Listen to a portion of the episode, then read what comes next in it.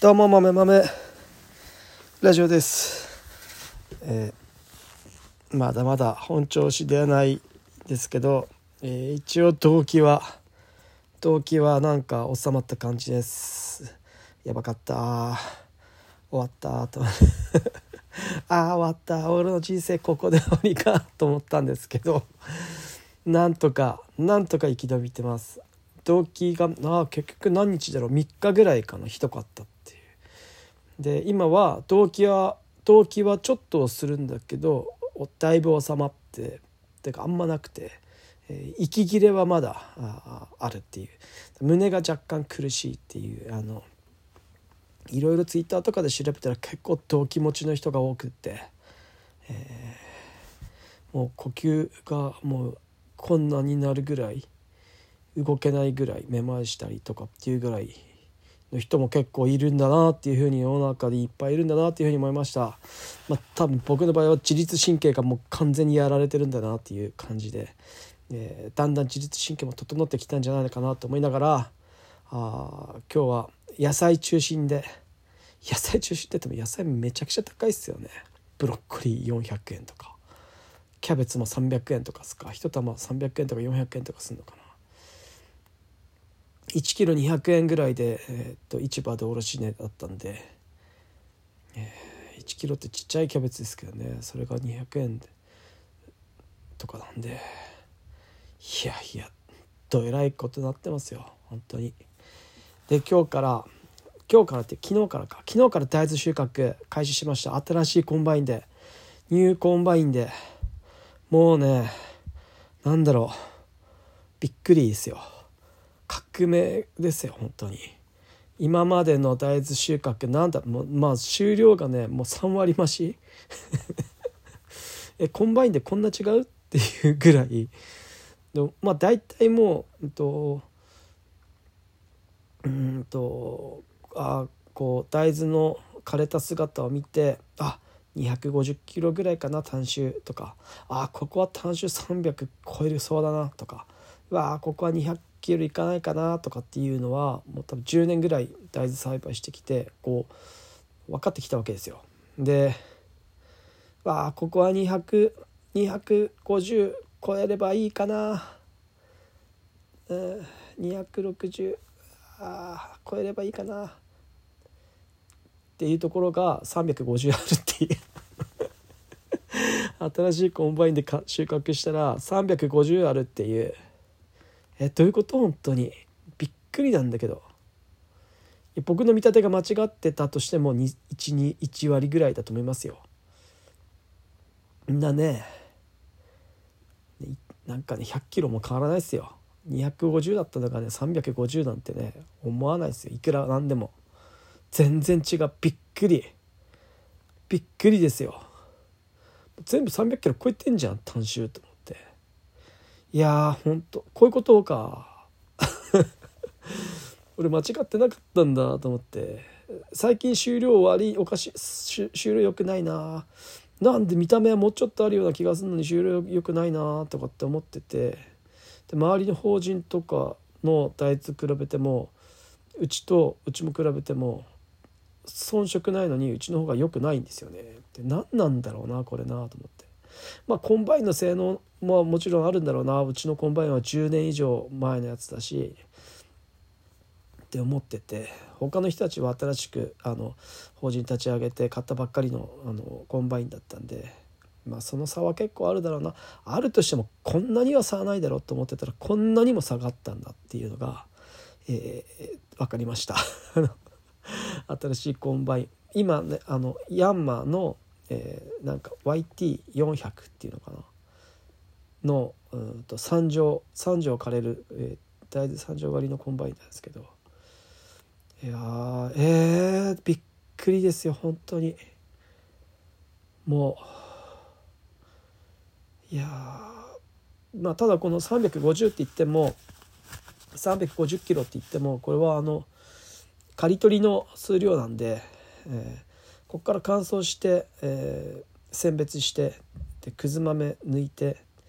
で水分飛ばすんである程度、えーでそういう乾燥上がってまた軽くなってっていうのもいろいろあると思うんで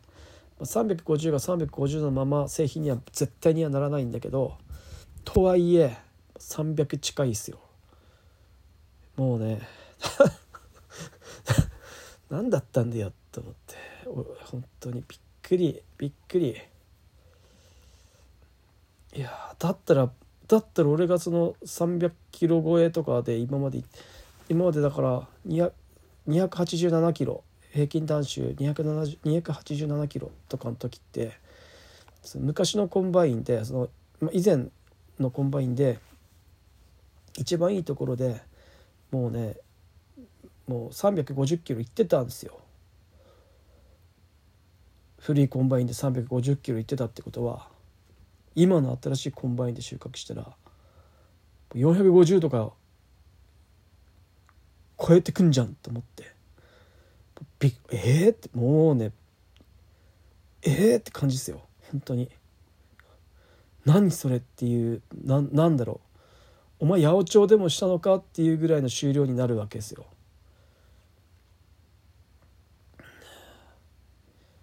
お前なんかちょっとやったんじゃない？っていうぐらいの 収量に収量になっちゃうんでこれはねちょっと本当にえー、どうしよう。すごいことが起きたなっていうので、え、すごいことが起きましたね。なんかっていうかすごいこと起きてないんですよね。コンバイン新しいコンバインにしただけなんでもともとものがあったんですよね。でもそれは分かってたんですよ。あの収穫した後落ちてる大豆地面に落ちてるこぼれた大豆いっぱいあったんでめちゃくちゃ落ちてんなってなったんでで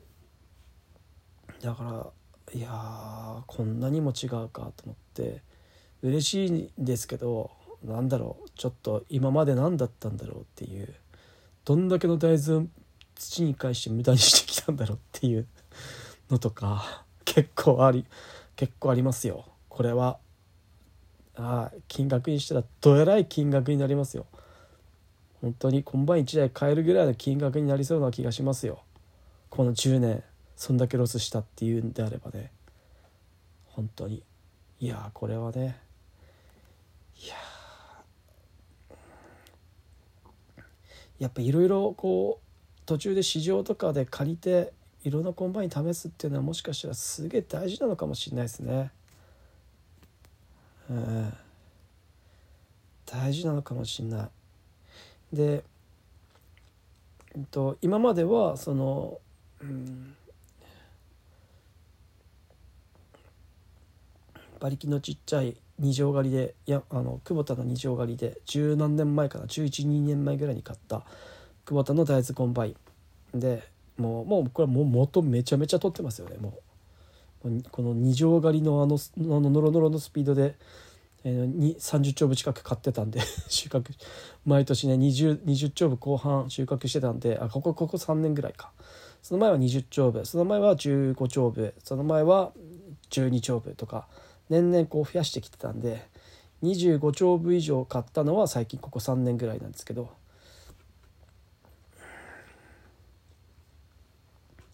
だからなんなんだろうコンバインでかくなって、えーと、スピードがアップして収穫早く終わるのかなと思ったら でこあのねあの大豆コンバインとかってあの稲のコンバインみたいなスピード出ないわけですよ。で収量がいっぱいあると、まあ、スピードを遅くしないと刈りり取り刈り取りできないわけですよね。でで排出とかにも時間がかかるんですよ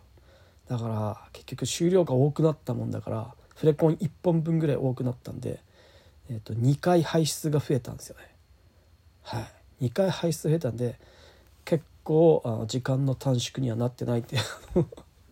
1.5 倍のあの2乗狩りが3乗狩りで行ったんですけどスピードは落ちるははいあの排出するのもあれなんで回数も増えたんで、えスピードは、えプラマイゼロかマイナスぐらいになって25丁分終わるのだろうかっていう 感じで感じはまあ嬉しいですよね。まあ、あるもみあの大豆があるっていうのはすげえ嬉しいんで今年は品質良くなくって、えー、いつもは大体龍宝っていう品種はシワになるんですけど今年はねあの劣皮っていう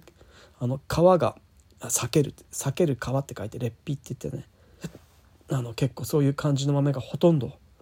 ほとんど劣皮ですね。なんか多分豆がし豆が乾燥してちっちゃくなったんだけど、えー、突然土砂降りがブワーって降って豆が急激にでかくなる。乾燥し始めた豆が急に水分吸ってでかくなるっていうので多分皮のスピードと中の膨張のスピードがついてこなくついてこなくて皮が破けるっていうのがあるんですよ。でもこれは多分ねもうそういうもんなんですよね。しょうがないですよね。あの表面積は2乗でこう拡大していきますけど体積も3乗ででかくなっていくわけじゃないですか。だから多分ああいうものって皮の皮が伸びるスピードも結構なんかなかなか柔軟じゃないと多分そういうふうにすぐこう避けるんだろうなっていうのはなんとなく今の僕の理論が合ってるかどうか分かんないけど、えー、そういう感じしますんでしますんで、えー、だからか、えー、多分2等の豆。1等はもう多分絶対なくて。2等もなくて多分3等の豆。虫はついてないんですけどあの市販病が市販病はね基本的にはついてないんですよ。ただあの今年のこの変な気候干ばつ水害からのずっと干ばつ高温であのなんだろう大豆の生育がちょっとねごちゃごちゃぐちゃぐちゃになっててまだ枯れてない大豆みたいなのがあるんですよね。ずっと枯れてないんですよ。ずっと枝豆のままの大豆があって他は枯れていても、うん、30本か40本に1本ぐらいこうちゃんとしっかりこう乾燥していないっていうかまだ生きているまだ枝豆状態の大豆みたいなのがあって。でそういうのがまばらにあって。ってことはこの間まで乾燥がすごく遅れてるやつが中に混じってるんで乾燥が遅れてるだから乾燥が遅れてる大豆が混じってるっていうのは結局ずっとこう生きたままなんですよね。だから生育期だからな病害の病気の農薬散布するじゃないですかもう病害虫防除するじゃないですか病害虫防除してでその3週間ぐらいにこう枯れ始めてくれると OK なわけなんですけど病害虫防除してもその後もう1ヶ月近くずっと青いままだともうその病害虫防除したその残光農薬の残光が切れるわけですよ。もちろん虫のこう虫防虫の効果も切れるし、えー、そう殺菌の成分も切れるなくなってしまうんでそのなくなった後に雨とか虫とか来たらもちろん病害リスク発生するし虫には食われるし病気になるっていうんでそういうなんだろうずっと残り続けた生き続けた枯れないままの大豆。枯れるのが他よりもすごく遅い大豆。他の大豆よりも。でそういうのが結局病気になっちゃうわけですよ。あの秋雨とかでずっと雨降ってる時とかも。そういうのがやっと最近枯れてきて、えー、他はもうカラカラなのにそいつはやっと今枯れる状況で枯れてきたっていう状況で。でそれそれがなんかこう開けてみると市販病がついてるみたいなのがあったりするんでこれなかなか難しいですよね。もう一回後半にその豆のためだけに市販病の剤をまくなんていうのはまあそのその8月8月下旬8月下旬とか9月の頭とかそんなことは遅くまでカレー残るなんて想像ついてないですからねその時にわからないことなんでそこら辺の難しさっていうのはありますよねだからそういうのが結局 AI とかでなんか認識とかできたりしたら今年は枯れるのが遅い可能性があるんでもう一回防除必要かもみたいなのって必あるのかもしれないですだから虫の害はないんだけど、えー、市販病がところどころ混じってきているっていうのはありますね。あと全部シワか、えー、劣皮っていうのがあるんで豆自体は綺麗なんだけどあの皮があんまよよろしくないっていうので。でそこら辺で等級は下がっていくんだろうなってあるんですけど収量もあんま良くないはずなんだけどコンバインのおかげでめちゃめちゃ収量がある。だから僕の認識の収量がないっていうのはそもそも結構かなり収量があるっていう方で僕は収量があんまそこそこだなって今まで思ってたっていうことだったんだなっていうのがあるんで何なんだよって思って、えー、まあでも頑張ろうまた来年から頑張ろうっていう気持ちがさらにあの増してきたんでこうやって毎年何か新しい発見があってこう新しなんか今まで困っていた課題とかボトルネックとかが課題がこうクリアされて来年さらにこう新しくチャレこう心新たにチャレンジしようっていう気持ちになるっていうのは、まあ、働く上ではまあいいのかなっていうまだ希望があるっていう。希望があるっていうのはやっぱね大きいっすわ。あのジャンプの主人公みたいな感じの、えー、なんか希望が未来になんかなんかあるっていうまだまだ自分に成長の余地があるとか楽しいことがあるに違いないいいことがあるに違いないって思えてるっていう状況があるっていうのは大事だなっていうふうに希望って言えばでかいなんかちょっとちょっとなんかあれですけども希望っていう感じでもないですけどね。なんかまあなんかいいことあるんじゃねっていうぐらいの感じでも、え、楽しく生きていける。来年もなんか頑張ろうっていう気持ちになれるっていうのはあるなっていう。自分になんかこういろいろ課していって課題を解決していくっていうのは、まあ、そういうなんか良さもあるんだなっていうふうに思いましたと。はい、へえ大豆がこんなにいやちょっと面白くなってきましたね。これなんか。はい、面白くなってきたんで、えー、今年は今年でえー、反省反省することは別にないんですよね。やりき毎年やりきってるんで。もう反省のしようがなく全力尽くしてやり尽くしてるんで。反省とかあれやればよかったみたいなの一個もないんだけど、うんと、もうちょっといろいろ工夫してやる余地はいっぱいあるなっていう、えー、感じで、えー、感じですね。いやいや。もうこれぐらい喋っただけでもう息切れしますよ。ちょっと痩せねえかなって思ってるんですよねこれで。今日はもうめちゃめちゃきんぴらごぼうと大量のきんぴらごぼう食って、えー、晩ご飯としました。あとささみ。梅梅梅肉梅肉をつけて、えー、ささみを食うっていう。あと納豆。と水。あとご飯新米っていう感じで、え、やっております、え、以上とりあえず豆豆ラジオでした。じゃあねまたねバイバイ。